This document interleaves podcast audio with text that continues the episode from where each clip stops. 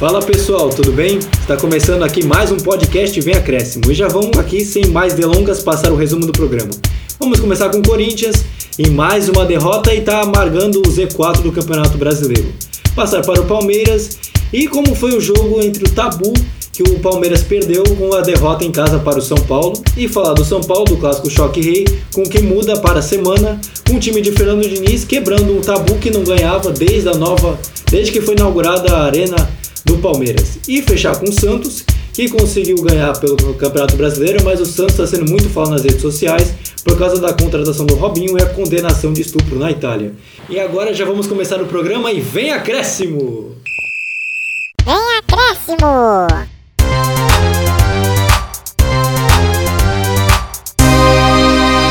E para mais esse programa, não estou aqui sozinho, estou com a melhor dupla de comentaristas esportivos que você pode ouvir. A Batman e Robin aqui, a dupla dinâmica. Vou começar aqui apresentando o Vinícius Souza e também depois vou apresentar o Vitor Oliveira. Fala aí, Vini, como é que você tá? Tudo, tudo de boa? Salve artistas, futeboleiros e damas, tudo bom com vocês? Temos um fim de semana recheado de resultados surpreendentes, até Corinthians perdeu, não é novidade, e tem a vitória do São Paulo que nos surpreendeu, su surpreendeu até os cientistas da NASA.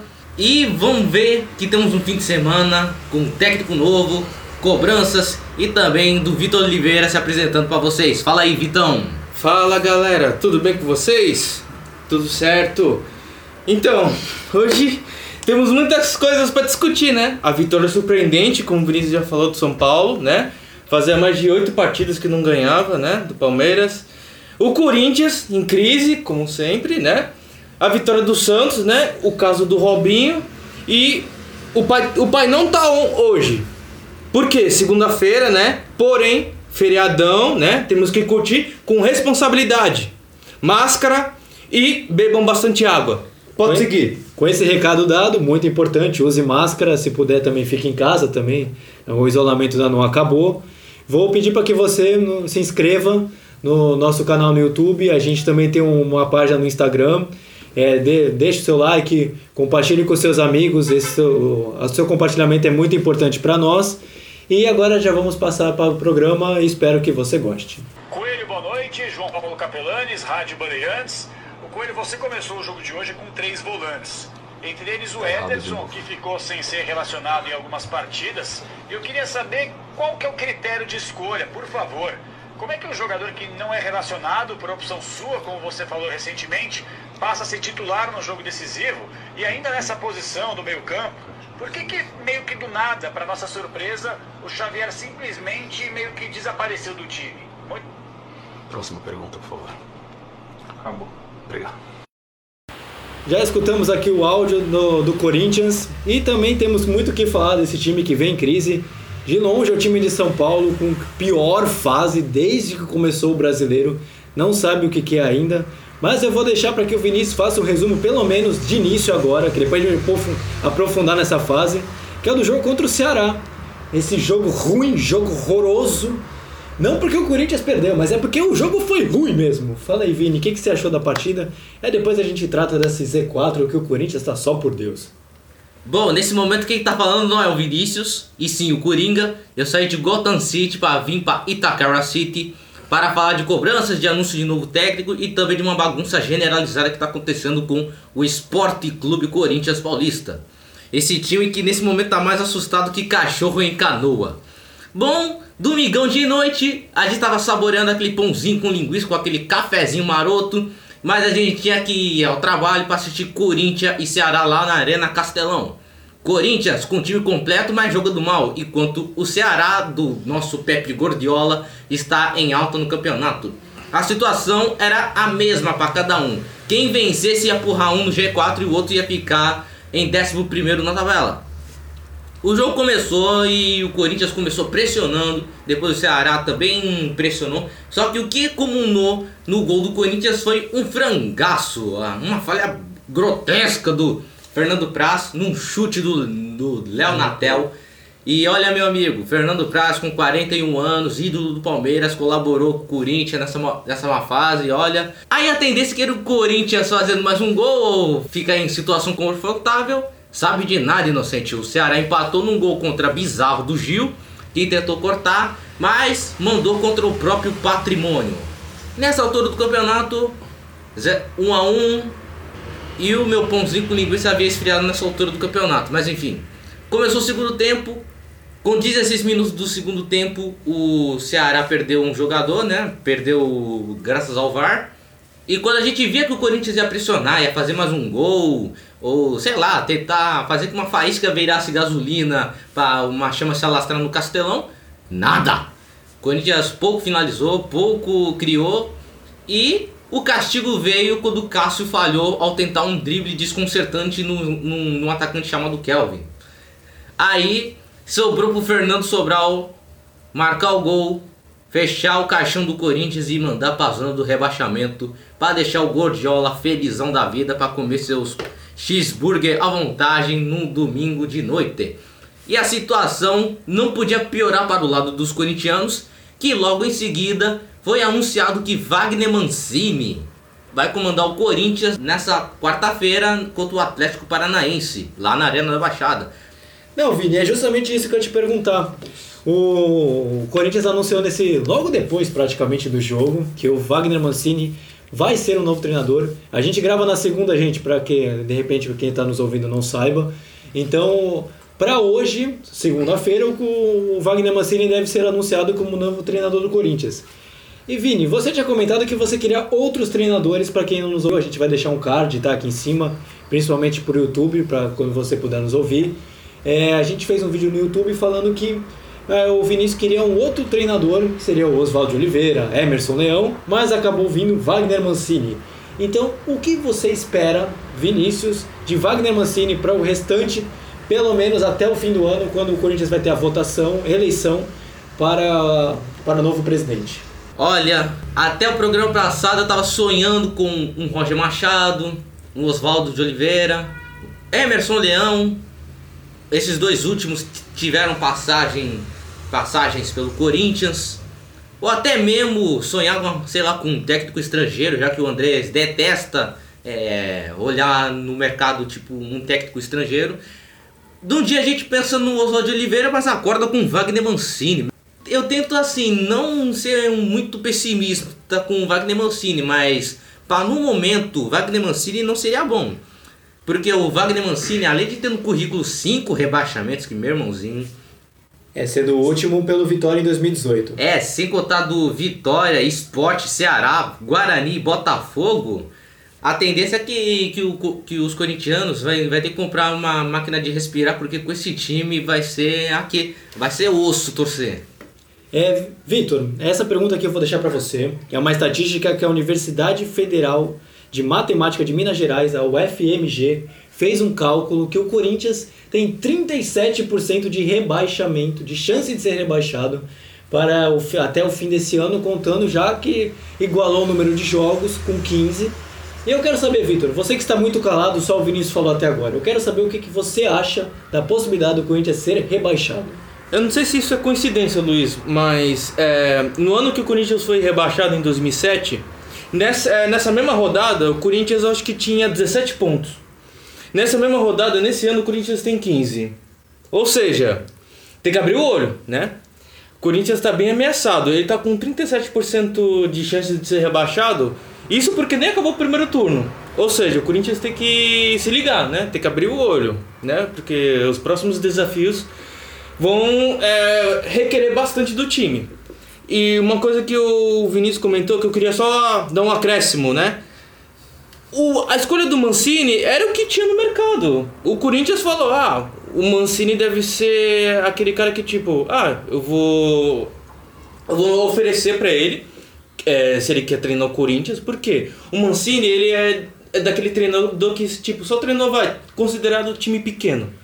Ele nunca comandou um time tão forte. Vai, ele comandou São Paulo interinamente, mas é, não teve a chance de comandar mesmo. Então o Corinthians vai ser a primeira chance dele como técnico de time grande. E vamos ver como é que vai sair os desafios Mancini. É, Vini, o próximo jogo do Corinthians agora é contra o Atlético Paranaense no Paraná, que também fazendo a mesma linha, tem o mesmo estilo de jogo contra o Ceará. São dois times na parte de baixo da tabela E quem conseguir vencer vai ser o vai acabar reba- vai acabar colocando na zona de rebaixamento o outro time ou colocando mais crise ainda. O que, que você espera para essa partida? Que seja um jogo movimentado. Eu espero que o Wagner Mancini é, é, comece bem nesse seu primeiro jogo com, como técnico do Corinthians. O Atlético Paranaense, além de vir de derrota contra o Inter, ainda vai pegar um Corinthians pressionadíssimo. De um Corinthians que, que para que muitos está desacreditado. Depois desse futebol horroroso que está apresentando nessas primeiras 15 rodadas.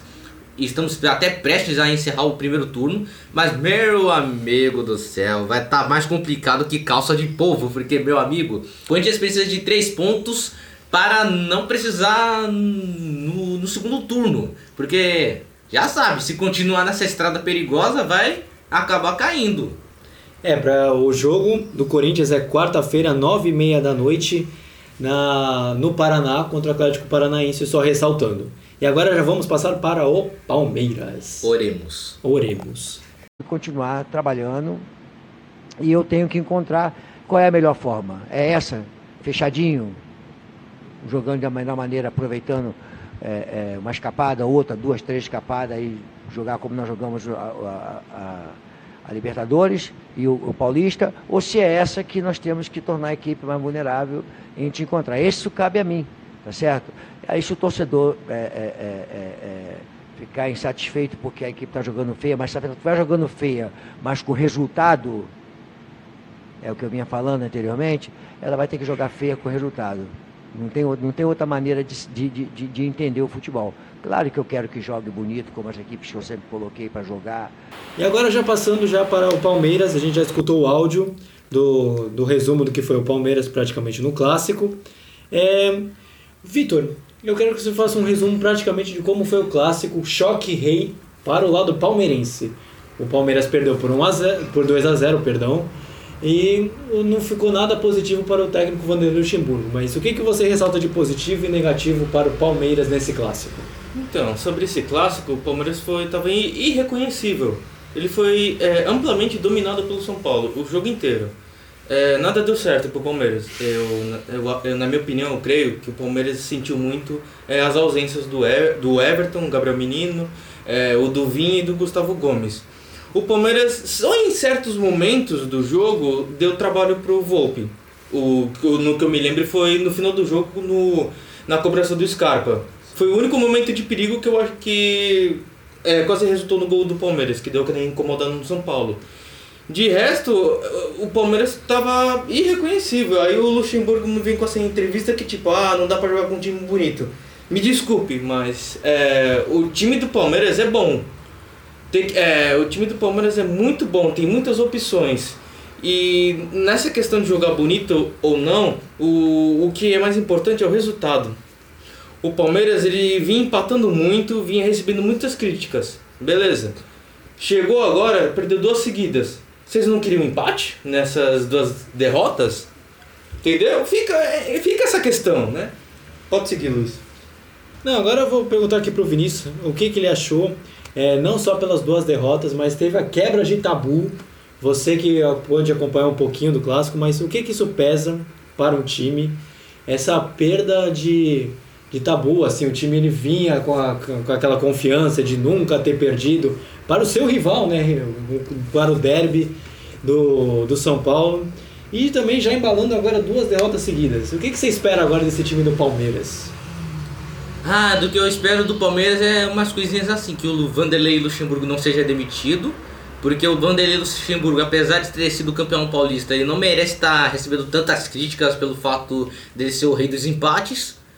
E que também que o, que o Palmeiras estava. Que no segundo gol do São Paulo, o Palmeiras estava mais envolvido do que amante no crime.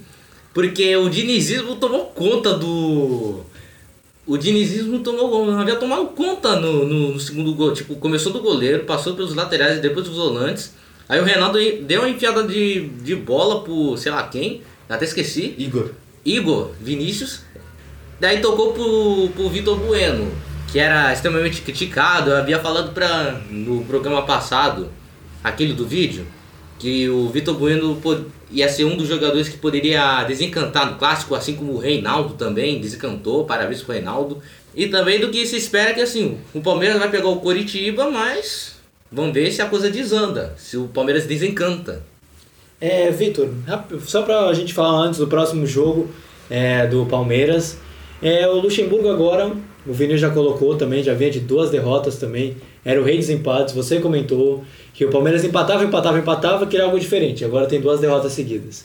Mas o que, que esperar agora do Palmeiras e de Vanderlei Luxemburgo para esses próximos jogos? Que tudo bem, teve os desfalques da convocação, tem o Luiz Adriano machucado, mas você colocou muito bem, eu concordo. O time do Palmeiras ainda é um time, ainda é um time muito bom e deve ser e deve atuar mais do que vem atuando. Mas o que, que você espera agora já para a rodada no meio de semana, daqui para frente? Porque o Palmeiras também tem que ficar de olho aberto também. Já foi duas, pode ser três, pode ser quatro, sabe-se lá o que vai acontecer ao longo da semana. O próximo jogo do Palmeiras é contra quem? Coritiba no Allianz. Exatamente. Ele tem que fazer a lição de casa.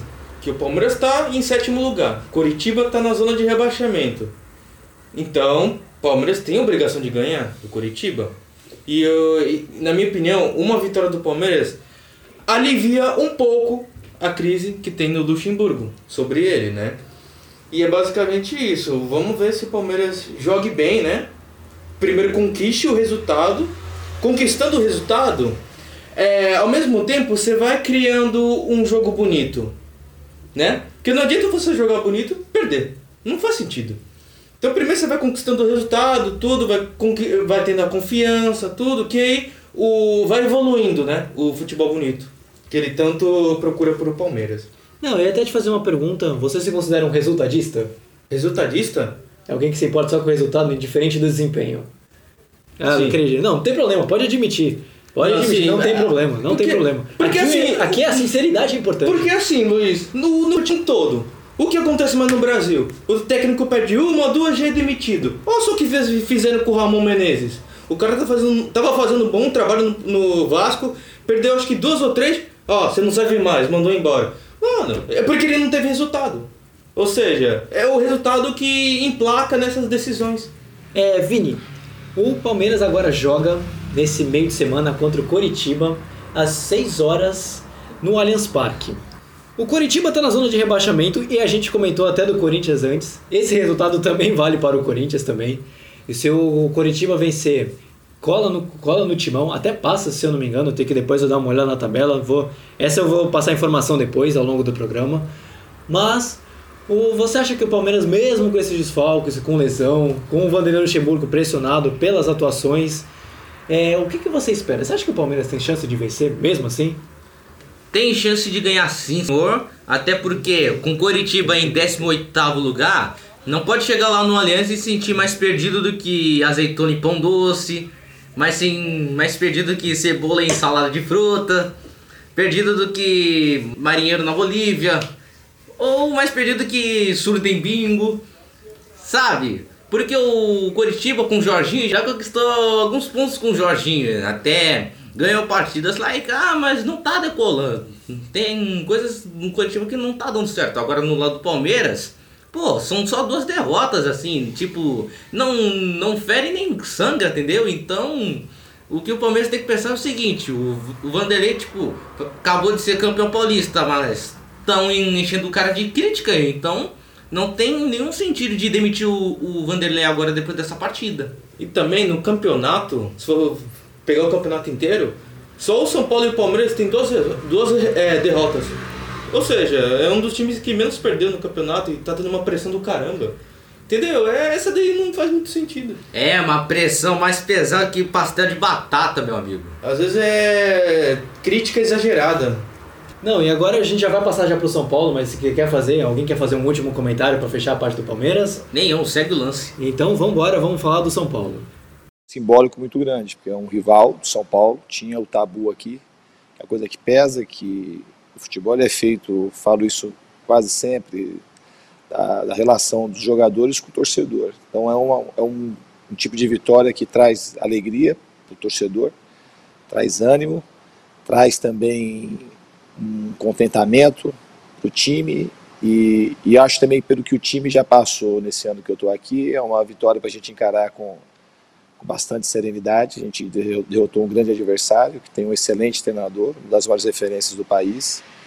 É, e já vamos aqui passar para o São Paulo. A gente vai começar a falar. Vamos falar do clássico também do Choque Rei, dessa vez do lado vencedor. Vamos falar do São Paulo agora que venceu com gols de Reinaldo e Vitor Bueno, quebrou o tabu. Mas antes de a gente falar disso, de todos esses temas polêmicos, a gente vai. Vou pedir pro Vitor ele fazer um breve resumo do que ele achou para o jogo. O São Paulo jogou muito bem essa partida. Em todas as partidas, é, nas outras, né? Eu sempre falava que o São Paulo não era eficiente. Nessa foi o contrário. Não, pera. Ele foi eficiente. Nas outras ele não foi. Calma. De novo, é, vamos lá, não tem problema, continua. Voltando aqui. Aí ele jogou muito bem essa partida. Ele foi, ele envolveu o time do Palmeiras. E na- em todas as outras rodadas, é, em todas as outras partidas que ele fez com o Palmeiras, eu nunca vi o São Paulo tão ligado. Eu vi nas outras partidas no Aliança, eu vi o São Paulo tão disperso, tão desorganizado, tão, tão aquém do que o time de São Paulo. Mas dessa vez a partida foi, foi muito boa. O dinizismo reina, né? Partiu seleção, Diniz. O jogo, o primeiro tempo, foi muito parelho, foi muito estudado, né, pelas equipes. Só teve umas chances ou outras, mas é, não, acabou não, não resultando em gol. O Reinaldo fez uma grande partida. Ele se mostrou uma ótima opção pela ala esquerda. A partir do segundo tempo, aí o São Paulo, é, com as trocas de, trocas de passos, tudo, envolvendo o Palmeiras, que não estava numa boa noite, e o São Paulo chegou no gol do... De quem fez o gol? O Reinaldo. O. Reinaldo. Putz, primeiro de pô, pênalti. como é que eu pude esquecer, né? Primeiro de pênalti. Primeiro de pênalti, o Reinaldo, em bela jogada do Igor Vinícius. Esse também jogou bem pra caramba. E o Reinaldo com a chapada do King, né? Tem a chapa do Ney, tem a chapada do King. Aí fez lá o gol do São Paulo, 1 a 0 O São Paulo foi frio e calculista. Resumindo o São Paulo, ele foi frio e calculista pra matar o jogo aos 47 do segundo tempo. No dinizismo, né? Que o Vinícius falou no começo do programa, que foi acho que troca de nove jogadores, né? Que a bola passou, né? Assistência do Igor, do Igor, Igor Vinícius pro chute do Vitor Bueno e acabou com, ca- acabou com o tabu.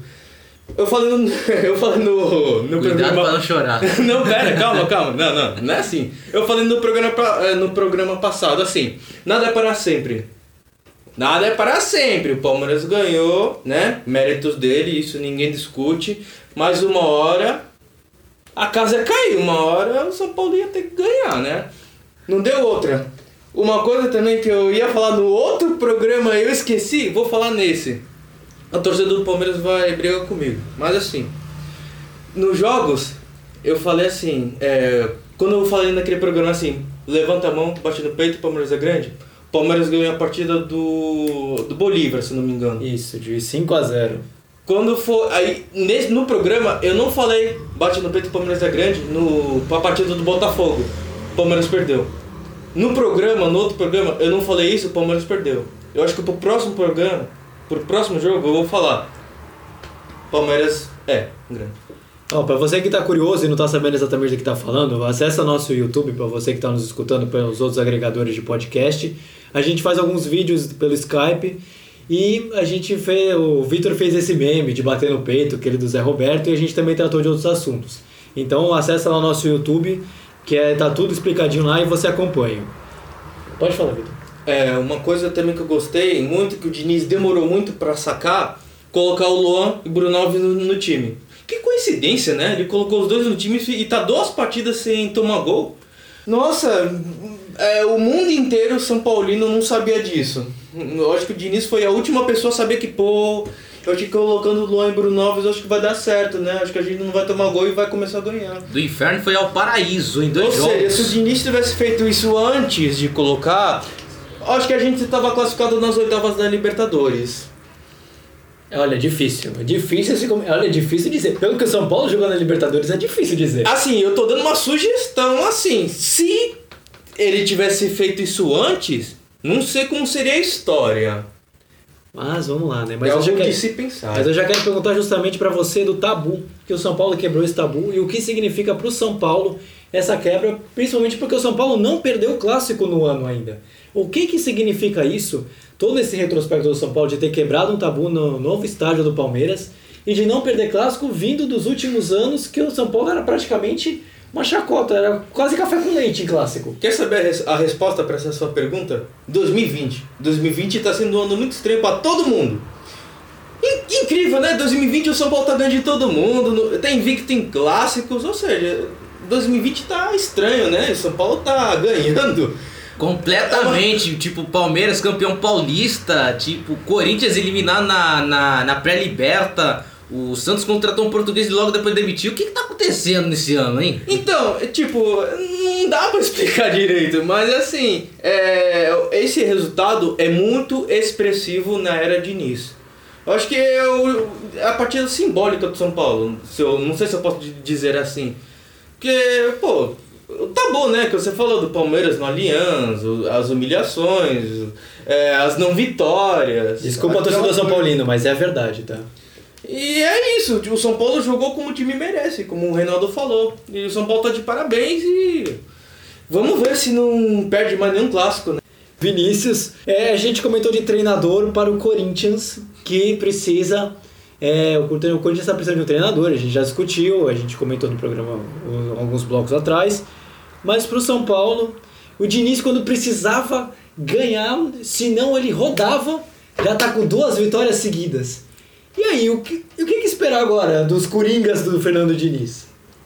Bom, primeiro acréscimo. Não se empolguem. Não é porque ganhou o clássico que, que tudo dura para sempre. Segundo acréscimo. Corinthians é o Corinthians e São Paulo é São Paulo. São fases distintas. Terceiro acréscimo. Que tem uma paródia pro time do São Paulo, tem sim senhor, que é uma música chamada Onda Diferente. Mas essa música foi completamente reformulada. A música tá assim: Sai, sai, sai da minha frente, sai, sai, sai da minha frente. Vou te dar trabalho com o Diniz na minha frente. Não tem Palmeira que se aguente na minha frente. Agora, quarto acréscimo, pro resto do campeonato, o Diniz agora vai estar folgado no trabalho, agora que a pressão saiu pela culatra, e agora que não vai sofrer mais pressão interna dos torcedores, principalmente. Quinto acréscimo, o São Paulo agora vai brigar pelo título depois desse jogo.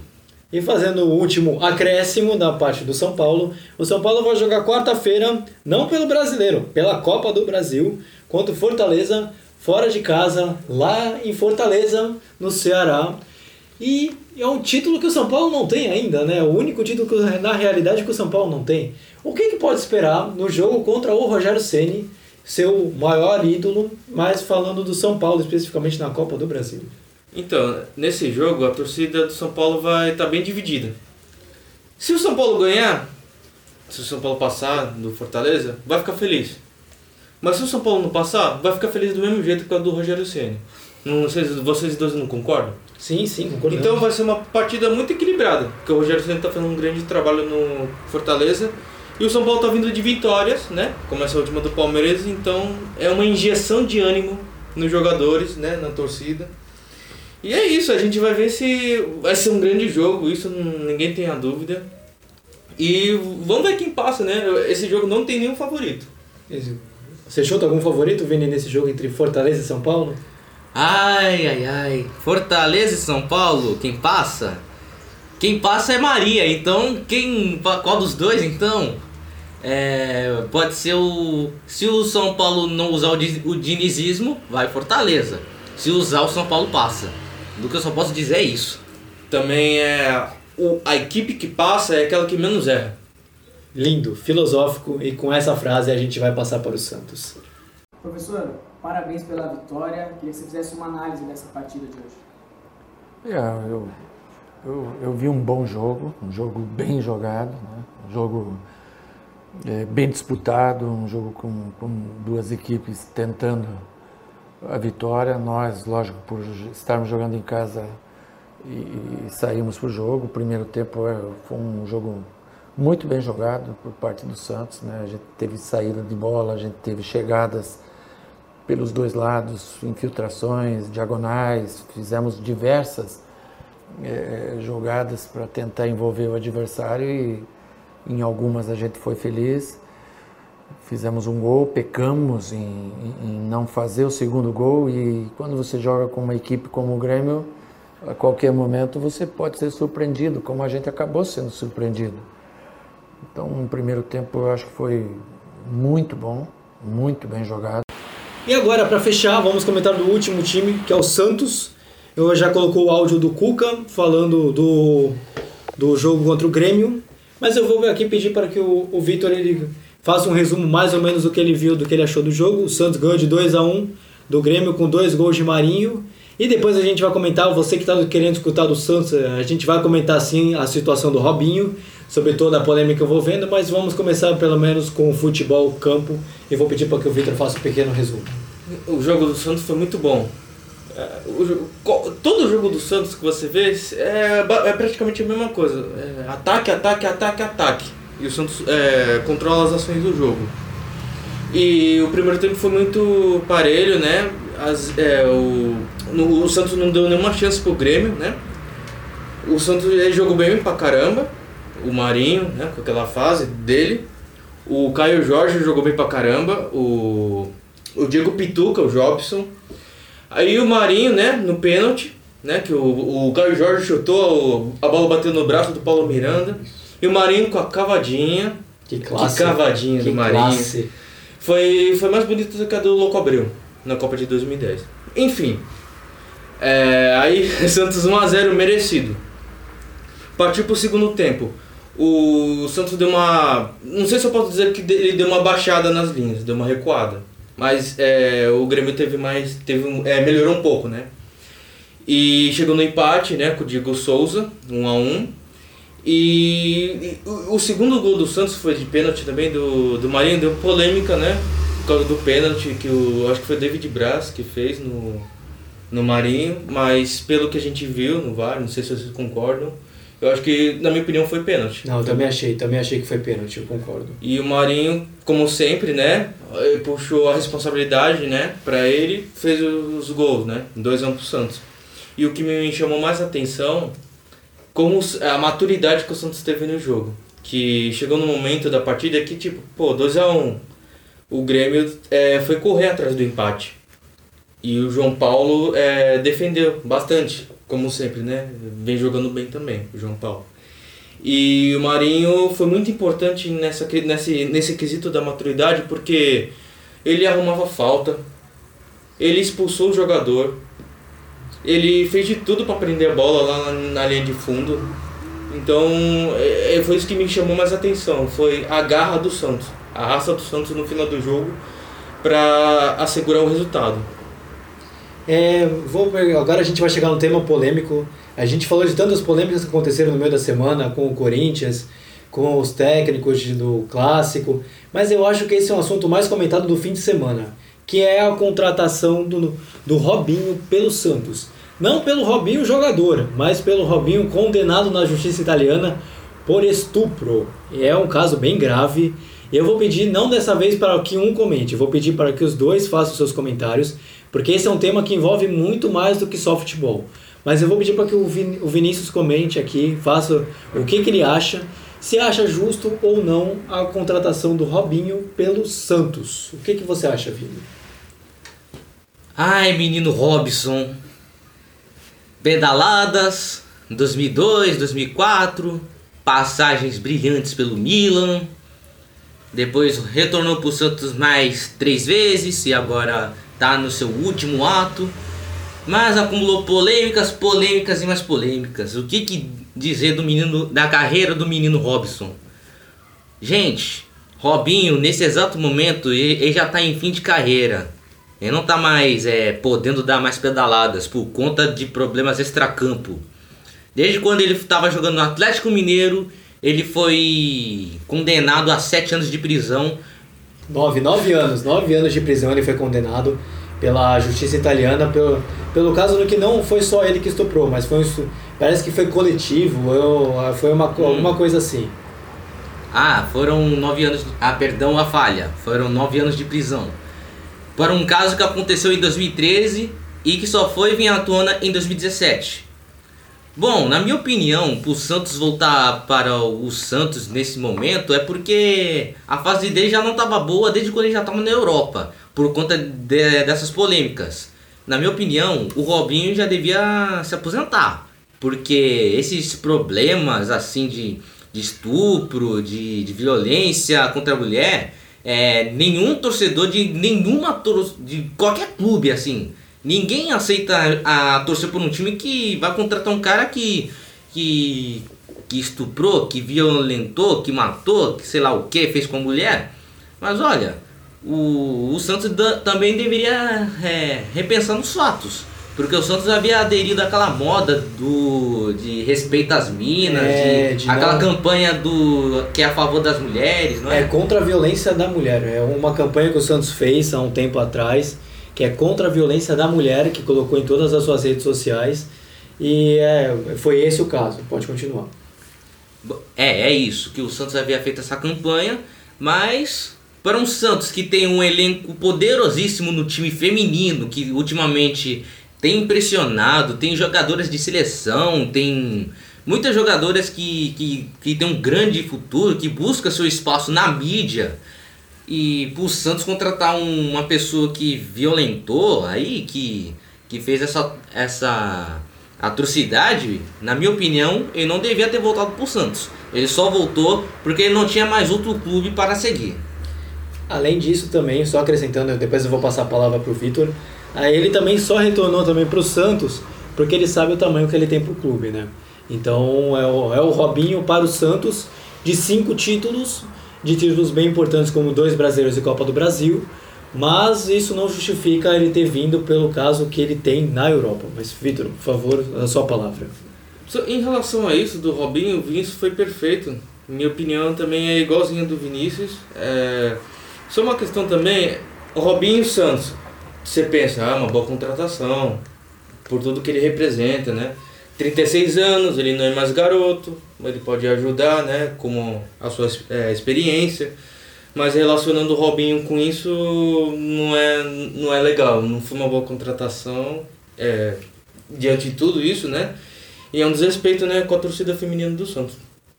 Realmente, mas eu também quero perguntar rapidinho pro Vitor, é, o Robinho já foi contratado, ele já está contratado. Pode talvez rescindir um contrato, mas ele já está escrito no BID, que é para onde você registra os jogadores para que você. É boletim informativo de.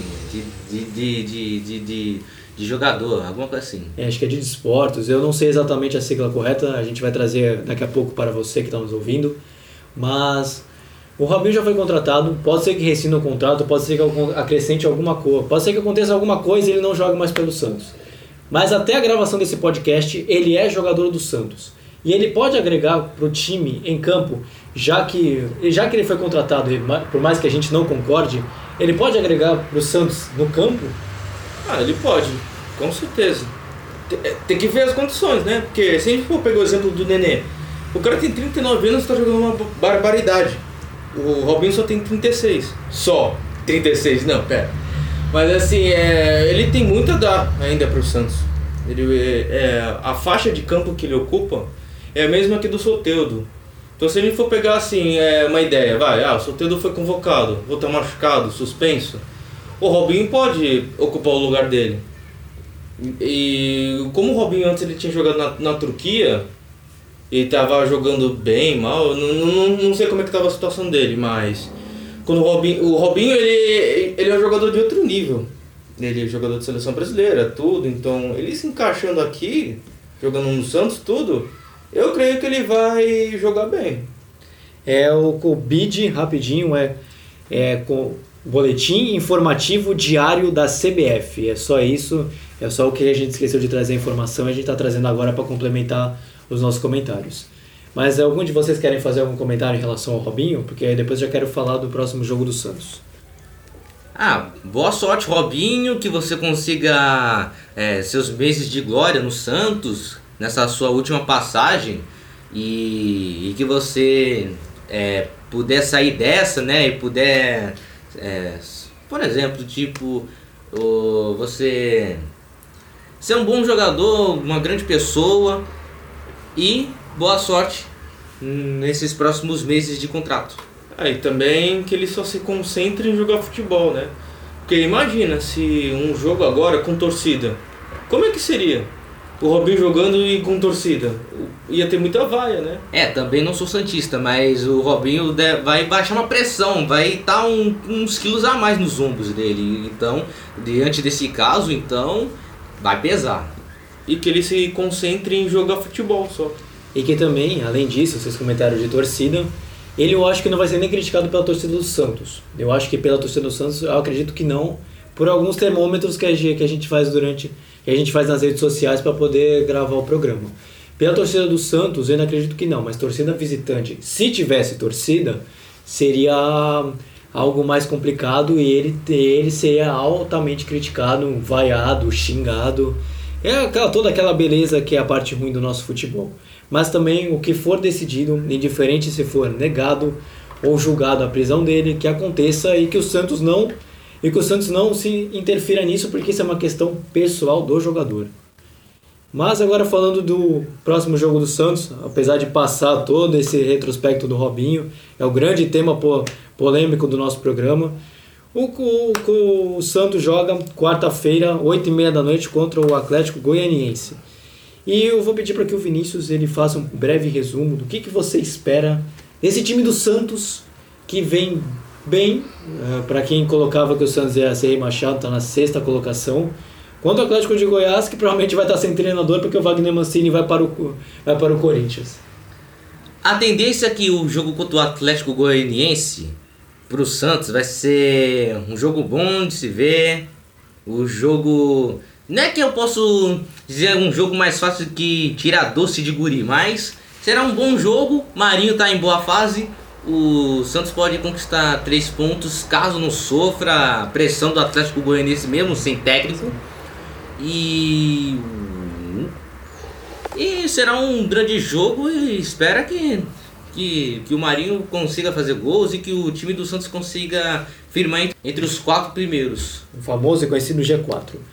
Bem, obrigado. A gente já chega no fechamento. Obrigado a você que nos ouviu pelos agregadores de podcast, pelo YouTube. É, a gente vai deixar nossas descrições aqui na, nas redes sociais, na, na descrição, nossas redes sociais do Instagram, dos outros agregadores de podcast, nosso canal do YouTube, nossos perfis pessoais. A gente agradece para você que nos ouviu, espero que você tenha gostado. Deixa seu like, se inscreve, isso é bem importante para que o nosso projeto eh, continue crescendo, para que você receba cada vez mais programas, fique mais inteirado no seu, no seu dia a dia dos times aqui de São Paulo.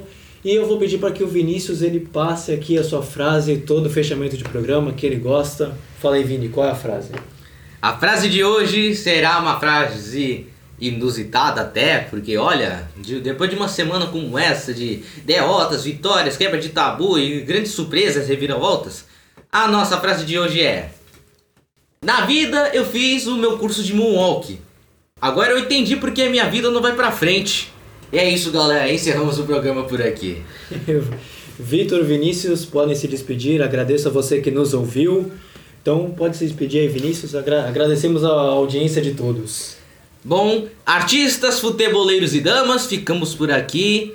Nos sigam nas redes sociais, no Antiose, Spotify, Google Podcasts, entre outros agregadores de podcasts. Também, obrigado por terem assistido o nosso podcast até o final. Assistido não, ouvido até o final, eu já tava até me confundindo as bolas aqui, carambola. E é isso, galera, ficamos aqui agradecidos e até o próximo programa. Valeu, galera, pela sua companhia e boa semana. Valeu, gente. Tchau. Fui. Tchau, Brasil! Uou.